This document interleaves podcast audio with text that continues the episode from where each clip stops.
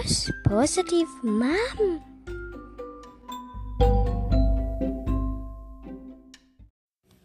นิทานเรื่อง ช่างไม้กับไก่ฟ้า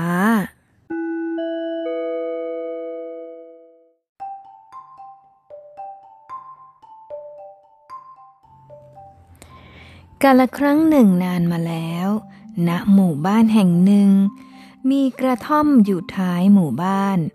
ซึ่งเจ้าของกระท่อม มีอาชีพ เป็นช่างไม้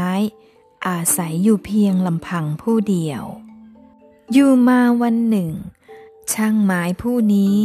ก็เดินเข้าไปในป่า เพื่อที่จะหาไม้ มาทำโต๊ะและก็เก้าอี้สำหรับเข้าไปขายในเมือง แต่บังเอิญเขาได้พบกับไก่ฟ้าตัวหนึ่ง ซึ่งติดอยู่ในแร้วของนายพราน ช่างไม้ เห็นไก่ฟ้าร้อง และดิ้นทุรนทุรายด้วยความเจ็บปวด ก็บังเกิดความสงสาร จึงปล่อยไก่ฟ้าออกมาจากแร้วของนายพราน และในค่ำคืนนั้นเอง จู่ๆก็ได้มีเสียงเคาะประตูบ้าน เมื่อช่างไม้ไปเปิดก็พบว่า มีหญิงงามผู้หนึ่ง ยืนอยู่ ฉันหลงทางมาจ้า ฉันไม่มีญาติที่ไหน ขอให้ฉันพักอาศัยอยู่ด้วยคนเถอนะจ๊ะ ฉันจะตอบแทนท่านด้วยการทำงานบ้านทุกอย่างเลยจ้า ช่างไม้ยินยอมให้หญิงงามอาศัยอยู่ด้วย ซึ่งนางก็ได้ช่วยเขาซักผ้า หุงหาอาหาร และปัดกวาดเช็ดถูดูแลบ้านเป็นอย่างดี วันเวลาผ่านไปได้ไม่นานนัก ช่างไม้จึงได้แต่งงานกับหญิงสาวผู้งดงามผู้นั้น และอยู่กินกันเป็นสามีภรรยาอย่างมีความสุข ภรรยาของช่างไม้นั้น เป็นคนที่ไม่กินเนื้อไก่ แต่วันหนึ่ง ช่างไม้ ซึ่งเห็นว่าภรรยาของตนนั้นทำงานเหน็ดเหนื่อยไม่น้อย จึงได้ซื้อไก่มาปรุงเป็นอาหารเย็น แล้วก็หลอกภรรยาของตนว่าเป็นเนื้อกระต่าย ครั้นพอภรรยาของเขา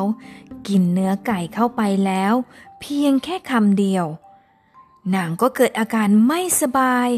แล้วก็ล้มลงจากโต๊ะทันที ร่างกายของนาง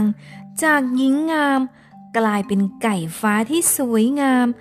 แล้วก็เตลิดหนีหายออกไปจากบ้าน ช่างไม้จึงได้รู้ว่า แท้ที่จริงแล้ว ภรรยาของตนเองนั้น ก็คือไก่ฟ้า ตัวที่เขานั้นเคยได้ช่วยชีวิตไว้ในป่านั่นเอง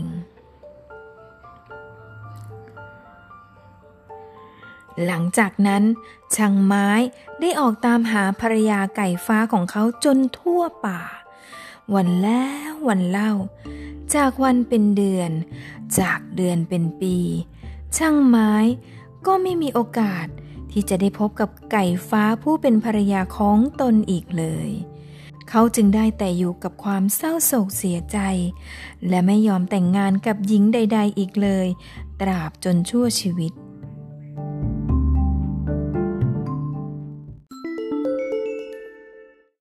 นิทานเรื่องนี้สอนให้รู้ว่า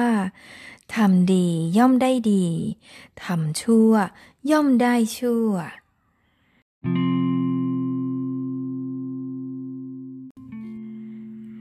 เป็นไงบ้างคะเด็กๆ Lady Rose ขอขยายความคำว่าแล้วนิดนึงนะคะ